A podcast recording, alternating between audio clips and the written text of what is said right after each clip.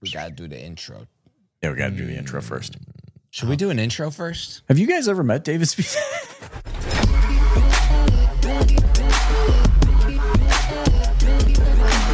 This is Auto Collabs. I have met David Spisak. Actually, so probably, you know, there's certain meals in your life that you just I always remember the first the time meal. you met David Spisak. That's funny. It was so impactful that I remember the first time you met David Spisak, and I wasn't even there.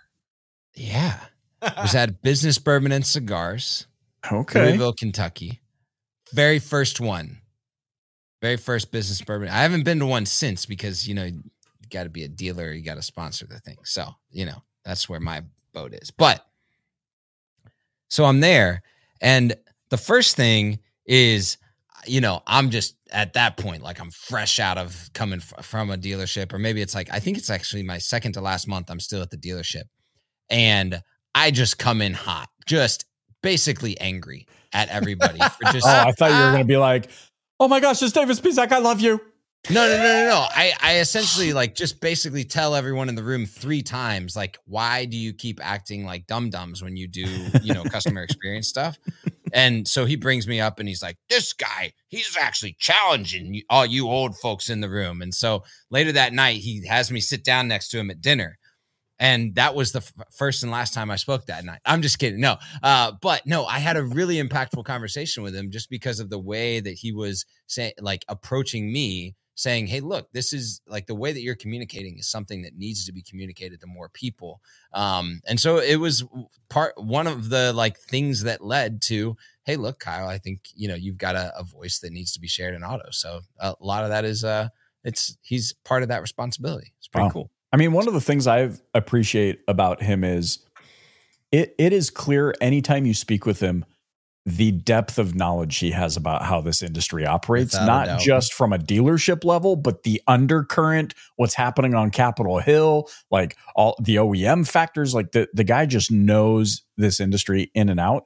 And the second thing I appreciate is when you ask him a question, he actually thinks before he delivers his response, which Hmm. let's be honest, is sometimes a rarity in our industry where there's just a lot of chirping birds. I think Or it's a rarity be. in any industry, Michael. Yes, but I don't work in those industries. So, No, you don't.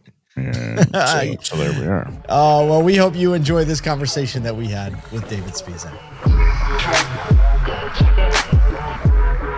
Hey, welcome to our very first episode of Comedian in his car driving to get a coffee. I don't know if do you guys know this that David Spisak, our guest today, is a, was a stand-up comedian. I knew that. I, we knew that only recently. I'm still waiting for him to drop like a really, uh, a really Best hot material. one. Don't, don't, don't. Da- David, re- I know- remind me though. You, you've, I mean, you, you've shared the stage with Robin Williams. Who, who Uh, else? Who- oh, this is way Dane- back, Dane but there would have been um, Michael Pollock or Kevin Pollak, rather, Sinbad, Bobby Slayton, um, golly, a, a, a, Sinbad, a lot, a- lot, of, lot of guys. Sinbad. Sinbad. yeah, I used to have that show, and um, TV show. yeah, yeah, um, and it, it- I mean, a whole lot of guys back back in the day. Of course, I started in comedy before comedy really blew up, thanks to cable. You know, it was really it was um, cable that really put comedy on a different level. And I had my daughter in 1983, and uh, learned very quickly that comedy and being on the road was not conducive to being an all-in good dad. And so I I left Yeah, I right. left it for a long period of time, and then um, somewhere around 19, or I'm sorry, 2006, I was in a comedy club and ran into somebody, an old old buddy, and he said, "Hey, you know, you know, do you ever think about getting on stage?" And I said, "Yeah, all the time." I said, "But it's hard to find the time." And he says, "Well, there's a show at Caroline's in on Broadway in New York next month. You're going to be back in New York." I said, "I, I will." And he says, "Well." He says, "I know the producer. I'll I'll get you on stage." I said, "This is one of those things where you, yeah, sure, that sounds great." And so I said yes without really giving much thought to it, you know. And you haven't been on stage in 20 years, and haven't I'm not a I'm not a skit comic or a bit comic. I was more of a ad lib, um, topical based.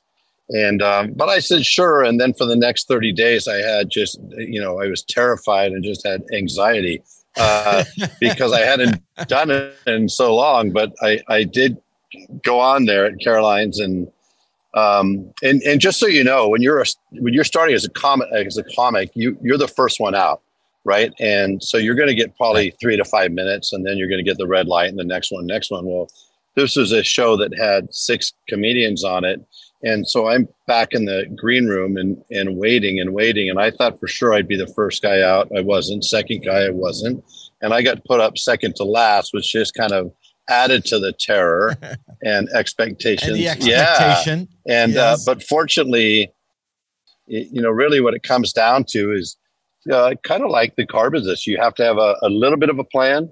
You need to know how you're going to go into something and how you're going to get out of something. So, to me, I the only thing I ever prepared was what was going to be my opening line, and and and you wait for a laugh, a big laugh, and then that's typically when you say, "Okay, I'm done. I'm out of here." Okay, And- so are you going to share the big question that we all have on our minds right now? Are you going to share your opening line with us? Uh, well, let's see if Did I you see that fear in his if, eyes, folks? if I if I could recall, if I could recall, it went something like this.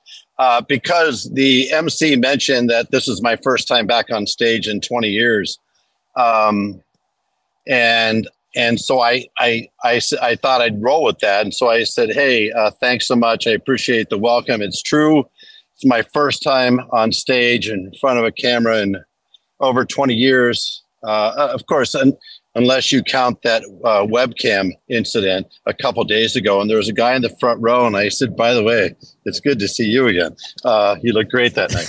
And and and the whole place busted up laughing. I just opened up with that ad lib, and they all went down laughing. And then once you get that first laugh, you're like, "Okay, sh- I got this." So Yeah. uh, so I rolled until you know I waited and waited for that red light, and it seems like forever. Of course, it was only about probably all of twelve minutes, but it went fine. And then after that, I just ended up doing some stuff back there at uh, Upper Seventy Fifth, Dangerfields, Carolines, and then also on the West Coast. And I ran that out for about probably three or four years, and decided to retire once again. Well, that's perfect Wow. because just uh, about a week ago, at time of recording, you held a live stream event in automotive, uh, circling around and and kind of talking about the concept of EVs. Where how many hours was that? Was it three hours? Uh, it was eight hours. It was eight hours. And you guys can appreciate this. Conceptually, it started out as a three hour event that turned into a five hour that gave birth to an eight hour event. And oh my gosh, I didn't realize it was an eight hour. yeah, event. it was eight, it was eight hours. Uh, that's so, called a telethon. yeah, it was longer than some relationships that I've had. And um, no offense to any of those ladies. Uh, but listen, I was a teenager. Okay. We all learn. Um, but anyways, it was, it was really a spectacular event. Thanks to people like you, uh, Paul. And um, I was just on, on a call with Chase Fraser, Ron Fry, Jeff Pohanka, and uh, Michael Dunn, and so many others that you guys know. Liza, spectacular as always. Um, and just, you know, it was just, it was just really wonderful. Uh, you get kind of lost. I'm sure you feel the same way, guys, but you get kind of lost becoming a member of the audience and listening and um, just really enjoying these genuine conversations. And so I learned a tremendous amount and um, I did what I hoped to do, which was uh, hopefully gave people much more transparency into where we're going and some great information that they could use in every department in order to uh, navigate through this transformation to EVs.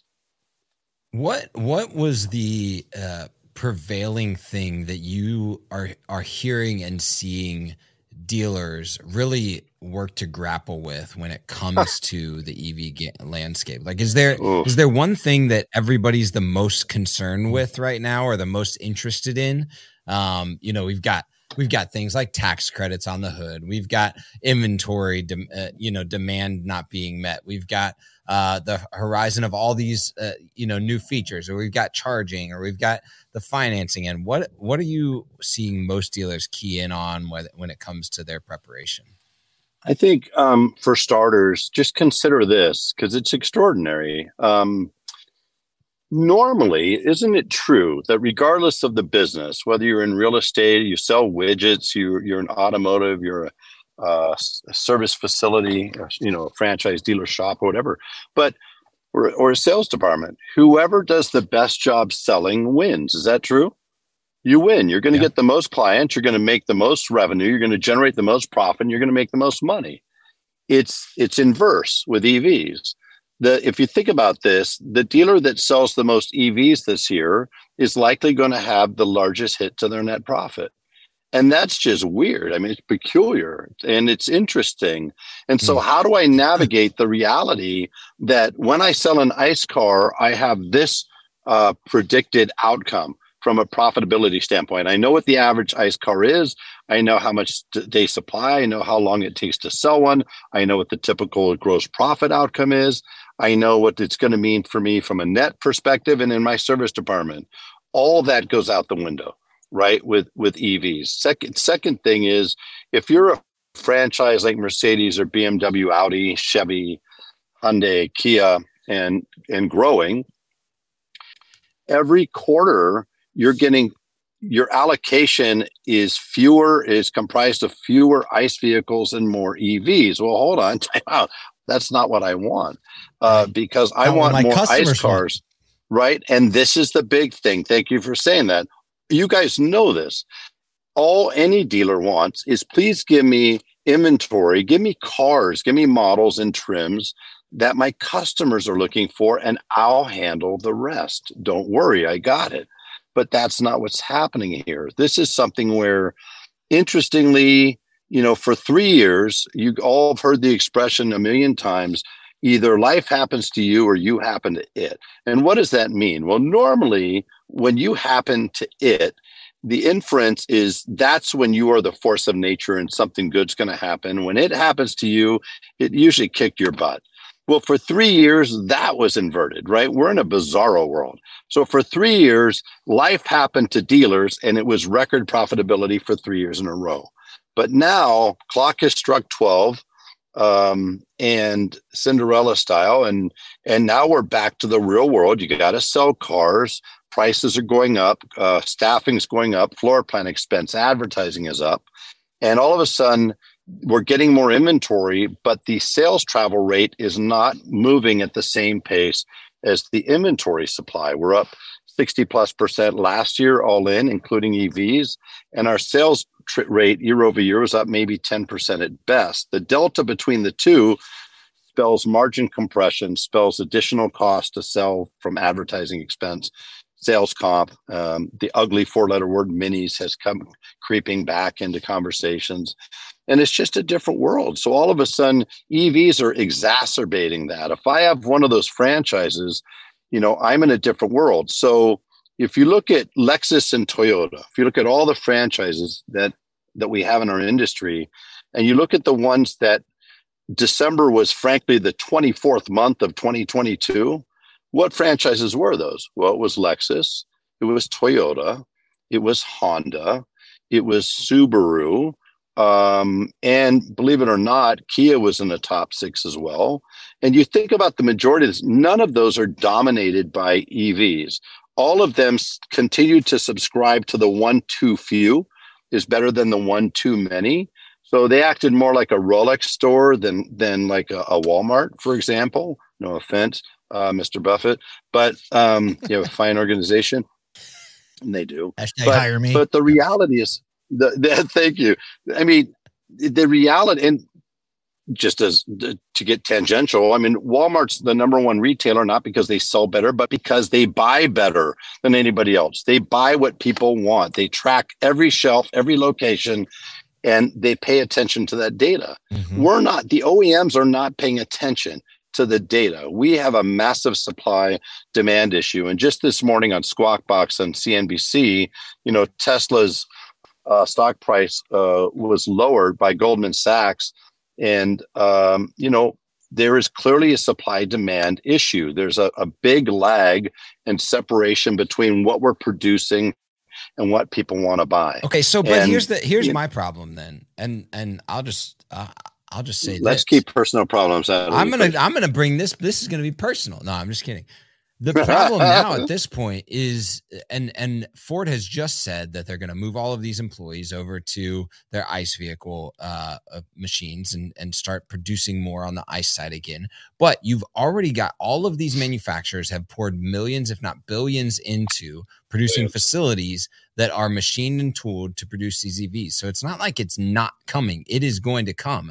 So we either have to shift the demand matrix uh, or work with the demand that we have, which is going to be that's going to be, I think, the hardest thing is figuring out what the dealers have the responsibility to to to uh, almost help create the demand within the buying uh, network. Because it's not like the vehicles haven't either been made already or are already ready to be produced. And these OEMs aren't turning away uh, the the pressures from the political landscape right now um, and unless there's a massive change in that in the next year, then we're going to see this continue to happen over the next year. So my question is, is like, how do we stop complaining about it as as as as an automotive industry? Which I agree, there's a lot to complain about because demand is not meeting supply.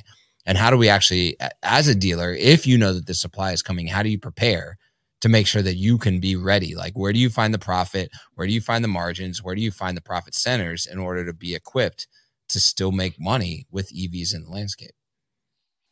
So, first of all, fantastic the way you framed it and completely appropriate. Uh, I'm going to up level it just one little thing. Um, all that has to be done in the next 12 to 18 months. right. All of it. Okay. And I'll tell you why is because the Chinese are coming. Okay. And it's not a joke. These are not the cars they were building 10 years ago that uh, would have had a tough time handling a collision with a, a shopping cart. These are real deal, high quality cars that have solid state batteries that are under $30,000 that have all the features, all the functionality, and they have a bandwidth from high performance cars all the way down to economy, from SUVs to minivans. It, it's going to take five or eight years for our OEMs. But here's the key thing for everybody that, that Kyle just brought up how do we stop complaining and start moving forward in a productive way? Because, like it or not, they're not coming, they're here. And guess what? They're multiplying like jackrabbits. We're going to have twice as many models in the next year. And we have to figure this out, honestly, in the next 12 to 18 months. So, number one, Liza said a couple things are really, really important. Number one, is first of all, you're either going to decide to be all in or you're frankly going to be on the outside uh, looking in. Now, you could say, well, I'm okay with that because they lose money. You could say that now. Mm-hmm. But wait till your market is five or seven or eight or 10% EVs. Are you going to tell me I'm okay saying goodbye to five or 10% of my new car volume? Do the math right now based on profitability per car right now. What percentage of your current sales can you say goodbye to before it starts to have very bad implications on your net yep. profit? Second thing is she specifically said she has a EV specialist in each and every mm-hmm. dealership. I think that's a rarity and it needs to yep. change. Rarity. You have to lean in. The third thing is she's making a very significant investment in both time and money by working with Bev Everything, for example, and getting training on a monthly basis so that her team is fully equipped. And by the way, for anybody listening, this is somebody who's doing this in Virginia, where they have a relatively small percentage in rural communities. But you know what? She's planting the seeds. And I always go back to this. We are where we are today, not because of what we did yesterday. It's because of what we did mm-hmm. a year ago, two years ago. She's CMA is planting the seeds to dominate in EVs, just like they dominate in ICE you cannot control what happens at the OEM. You certainly can't control the government. Right. So focus on what you can control, and that is delivering a absolutely wicked experience. According to McKinsey, according to Forbes, and everybody else, EV buyers lean on experience more than ICE buyers. Deliver them a spectacular experience. Make sure your people are knowledgeable, and you'll be able to optimize what we have to work with today but more importantly, you'll be in a position to absolutely crush it when things start turning around for the better. They're going to get better. They're going to get more reliable.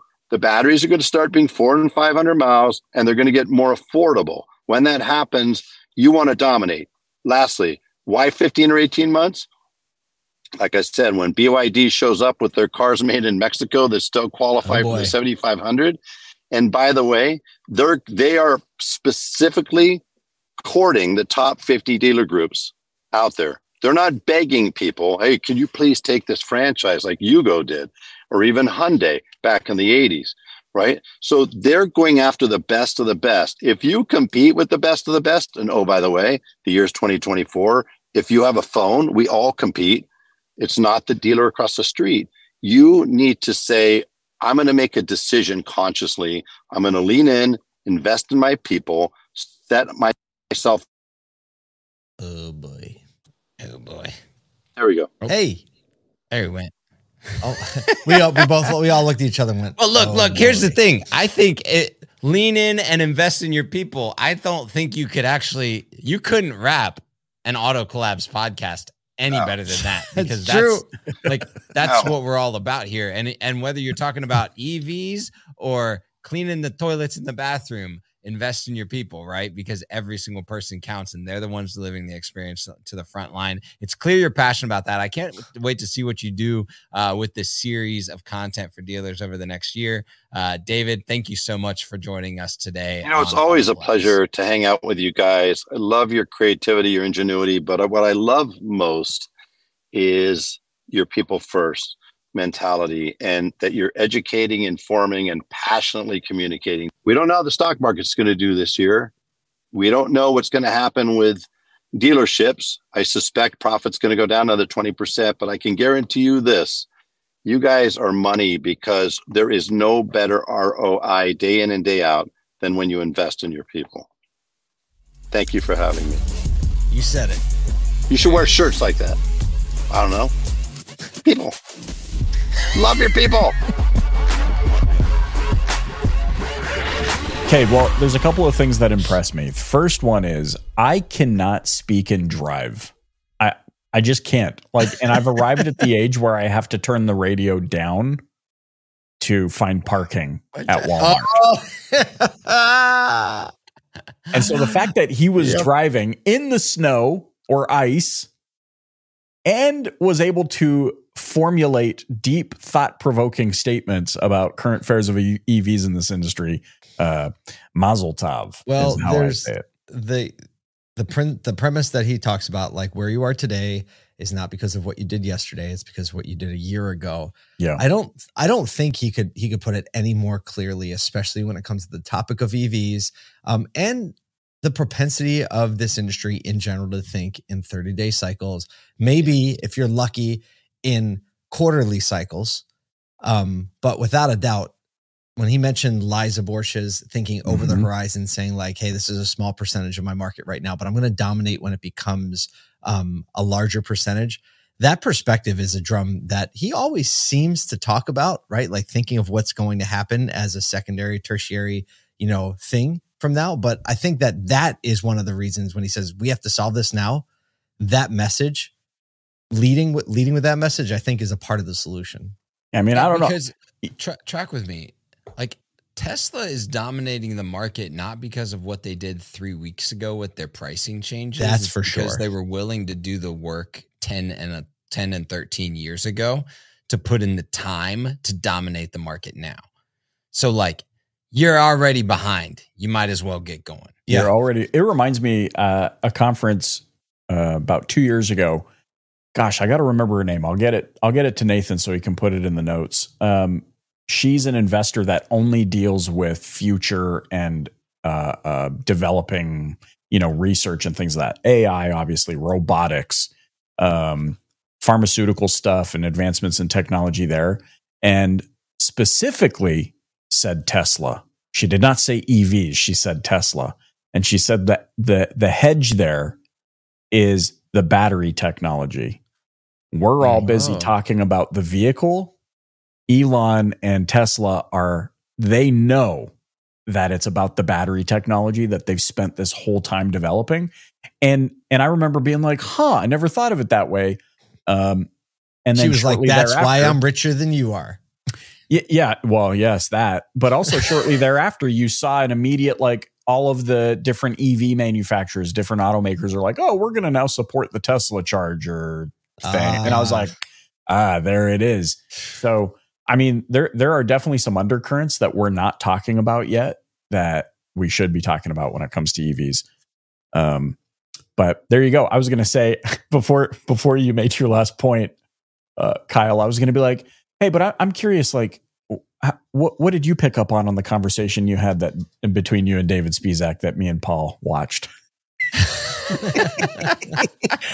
Well, I, I, yeah, I mean, I just always love bantering with him because I feel like you know it, it's it's fun because I get to like get my get my say in and and you know in a lot of our world i you know dealing with people that maybe haven't worked in dealerships it, you know for me like to to coming from the front lines like he he's he lived for so long in the dealership world and still is extremely steeped in like the operations. And so um you know understanding that operations isn't uh, plug in the new widget, that it's a lot deeper than that is a lot of fun for me. So, eh, you know, I got the got got the lion's shares of the questions in uh, and so appreciate that. But uh, hey look we're gonna keep having this conversation. So if you want to keep having this conversation we're always gonna do it here on auto collabs. We'll probably laugh a little bit too so you should come back for the next one on behalf of myself michael cirillo and paul j. Daly. Thanks for joining us on auto collabs Sign up for our free and fun to read daily email for a free shot of relevant news in automotive, retail, media, and pop culture. You can get it now at asotu.com. That's A-S-O-T-U.com. If you love this podcast, please leave us a review and share it with a friend. Thanks again for listening. We'll see you next time.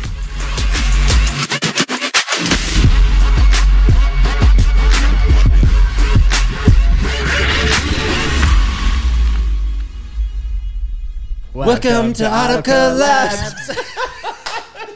Why are we recording? are we rolling yet?